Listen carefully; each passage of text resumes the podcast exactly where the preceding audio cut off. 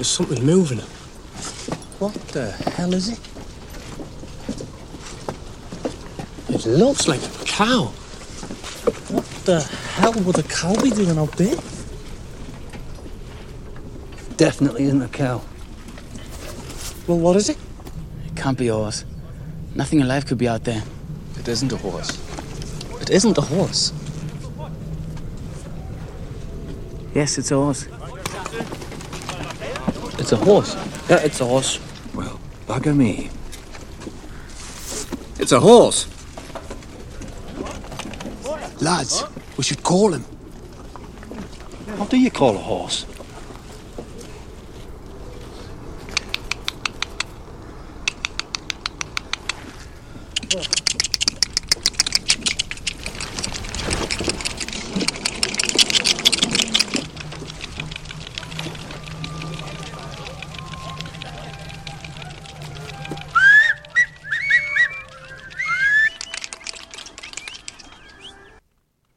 (10월 27일) 금요일 FM 영화 음악 시작하겠습니다.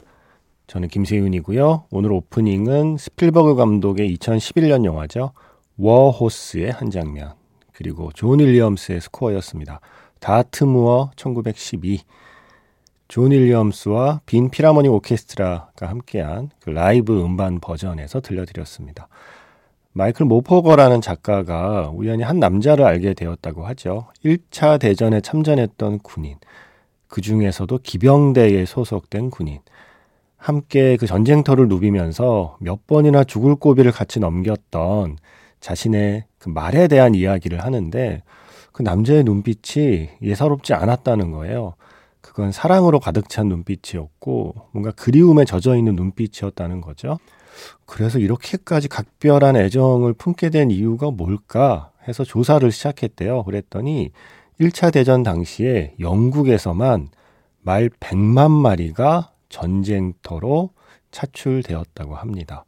1차 대전 때만 해도 2차 대전과 다르게 1차 대전 때만 해도 기병대가 전쟁에서 중요한 역할을 하던 때라 그렇게 많은 말이 필요했던 거예요. 그래서 100만 마리가 차출됐는데 살아 돌아온 말은 겨우 6만 2천 마리. 수많은 말이 전쟁터에서 희생됐던 거죠. 그 포화 속에서, 그 폐허 속에서 아마도 필사적으로 전쟁터를 내달렸을 그 말. 살기 위해서, 자기 스스로 살기 위해서 필사적으로 달렸을 거잖아요. 그래서 그 말과 군인의 이야기를 소설로 씁니다. 그게 바로 워호스의 원작 소설이고요. 알버트라는 소년이 그가 사랑하는 말 조이와 함께 전쟁으로 헤어졌다가 또 다시 만나기까지의 그 이야기를 쭉 그린 소설이에요. 이걸 연극으로 만들어요. 토니상 다섯 개 부문을 수상합니다. 이걸 다시 영화로 만듭니다. 각색을 누가 했냐? 빌리 엘리어트의 작가 리홀과 러브 액츄얼리의 작가이자 감독, 어바웃 타임의 작가이자 감독, 리차드 커티스 이 두 사람이 함께 시나리오를 씁니다. 그리고 스필버그가 만들죠. 음악은 존 윌리엄스가 맡고요. 이게 어떻게 재미가 없을 수가 있나요? 저 이거 나중에 펑펑 울었습니다. 워호스. 말의 시선으로 본 인간의 전쟁 이야기라고 생각하시면 돼요. 한 시대의 풍경을 말의 시점으로 보여주는 영화라고 할 수 있을 거예요. 워호스. 오늘 들려드린 장면은 이 말이 그러다가 철조망에 몸이 이렇게 묶여서 전쟁터 한가운데에 쓰러지게 돼요. 꼼짝도 못하면서 발버둥 치고 있거든요. 그런데 그 말이 있는 그 땅을 가운데 두고 양쪽에 독일군과 연합군이 이렇게 마주보고 있었거든요. 그 치열한 공방전이 벌어지는 그 땅 한가운데 잠시 총알이 멈춘 사이에 발버둥 치는 말을 본 거죠. 그래서 그 말을 불러보려고 서로 각자 뭐 한쪽은 휘파람을 불고 뭐 이렇게 하고 있는 장면이었습니다. 오늘 오프닝에서 괜히 집에 있는 강아지들 벌떡 일어난 거 아닌가 모르겠네요. 그래서 이렇게 아무리 불러도 말이 움직이지 못하는 걸 이제 알았으니까 그 말을 구하러 갑니다. 목숨을 걸고 하얀 깃발 하나 들고 여기 철조망에 몸이 묶여 발버둥 치는 이 말을 이대로 죽게 놔두는 건 너무하지 않니? 해서 먼저 영국군이 가서 그 말을 구하려고 하니까 독일군에서도 병사가 와서 두 병사가 함께 어, 그 말을 구해주는 장면. 이 영화의 아주 가장 중요한 시퀀스이고 가장 감동적이면서도 가장 아프고 슬픈 장면이에요. 그 말을 구할 때는 그렇게 농담도 하고 그렇게 친구처럼 지내던 그들이 그 다음엔 다시 또 서로에게 총을 겨눠야만 하는 상황인 거죠.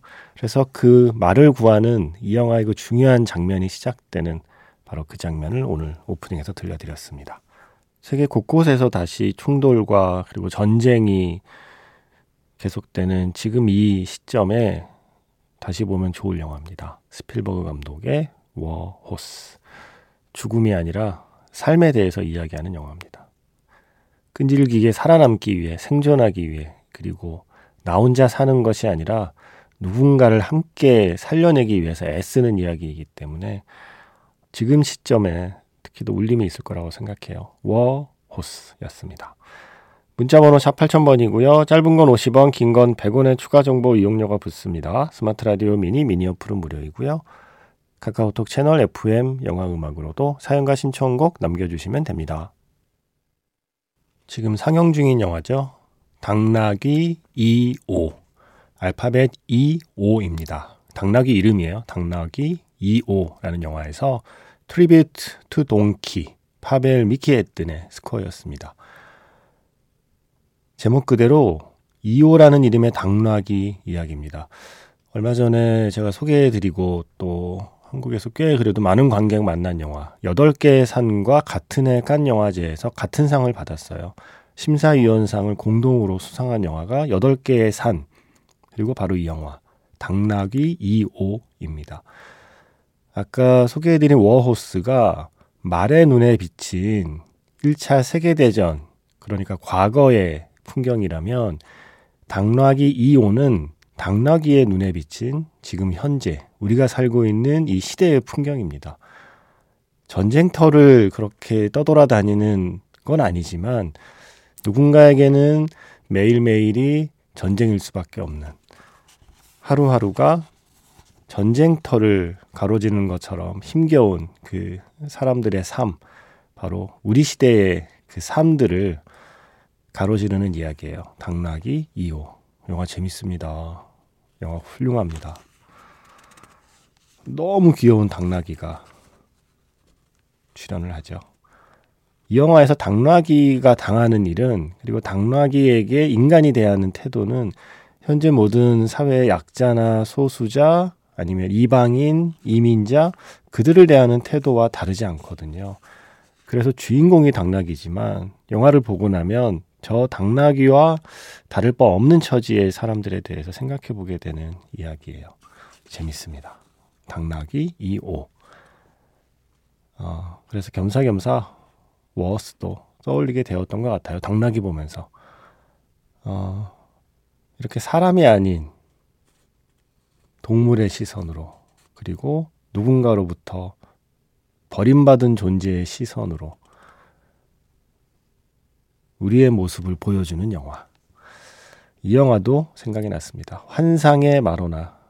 이거는 강아지 한 마리가 여러 명의 주인을 거쳐가면서 겪게 되는 이야기죠.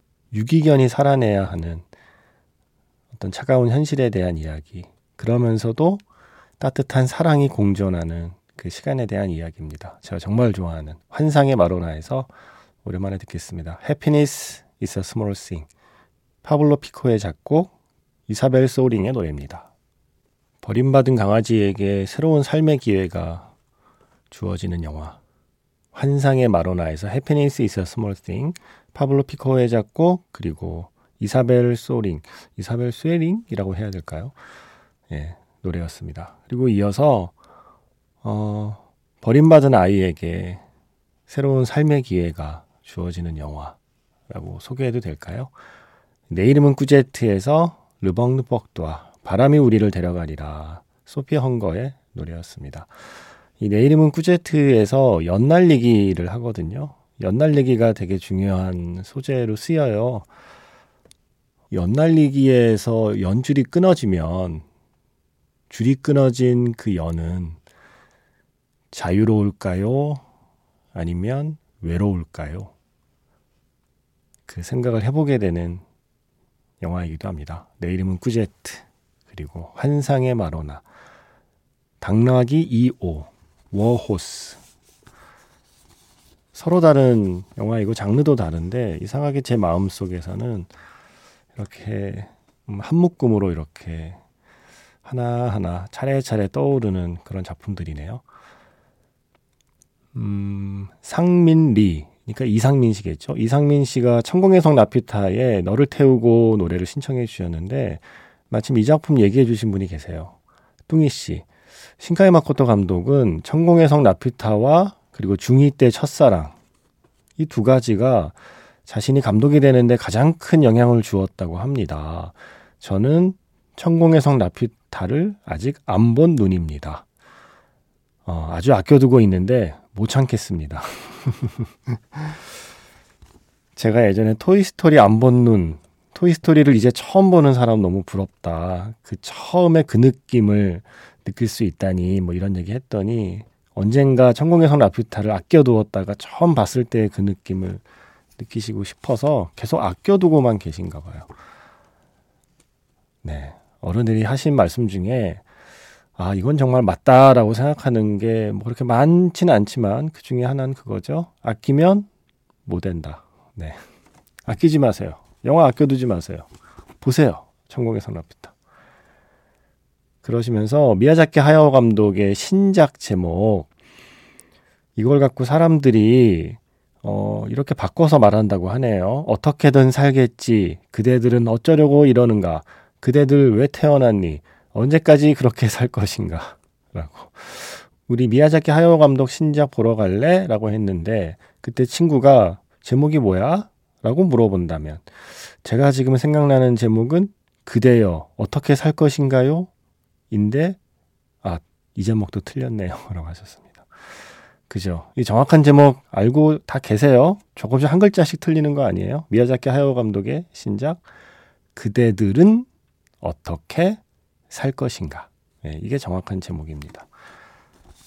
저도 아직 못 봤고요. 저 이번 좀 주말에 보려고 하거든요. 이게 언론 시사를 미리 하지 않는 게 방침이어서 미리 개봉 전에는 저도 보지 못했습니다. 그래서 이제 개봉했으니까 저도 찾아서 볼 생각이에요. 그대들은 어떻게 살 것인가. 와, 어떤 작품일까요? 미야자키 하야오 감독의 신작이요.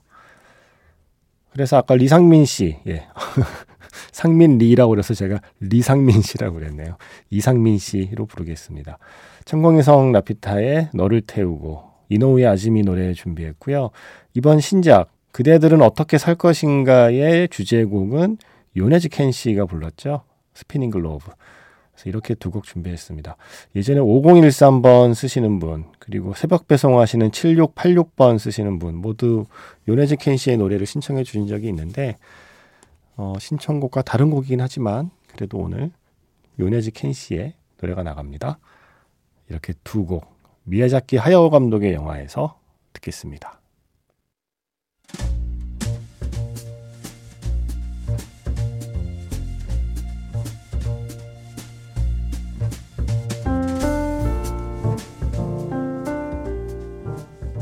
다시 꺼내보는 그 장면, 영화 자판기.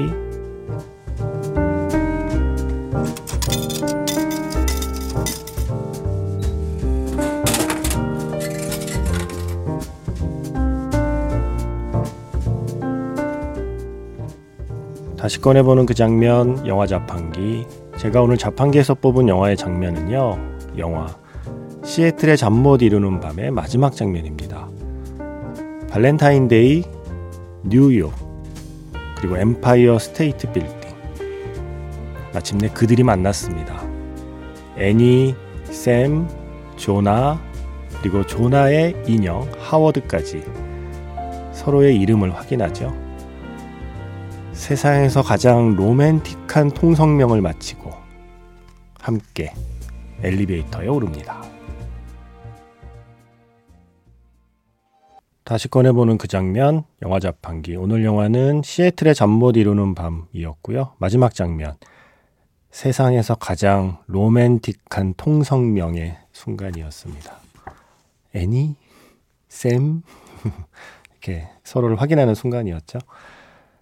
이어서 계속 흐르던 곡은 지미 듀란트의 Make Someone Happy 그리고 엔디 크레딧에 흐르는 주제곡 When I Fall in Love 셀린 디온과 클라이브 그리핀의 노래까지 들려드렸습니다. 최근에 어느 영화 사이트에서 이걸 메인 화면으로 띄웠더라고요. 30주년 시애틀의 잠 못 이루는 밤 30주년을 축하한다는 의미로 어, 이 영화의 이미지를 띄운 걸 보고 와 30년이구나 1993년 영화구나 라고 새삼 시간 많이 흘렀네 예, 생각하게 됐습니다. 그래서 떠올려 본 마지막 장면이었습니다. 아, 시애틀의 잠 못 이루는 밤에서 엠파이어 스테이트 빌딩이 마지막에 등장하는 건 이 주인공 맥라이언이 러브 어페어라는 영화를 너무 좋아했기 때문이죠. 결국 그 러브 어페어 역시 엠파이어 스테이트 빌딩이 중요한 공간이 되잖아요. 그래서 러브 어페어의 음악 골라봤습니다. 피아노 솔로 엔니오 모리코네의 스코어입니다.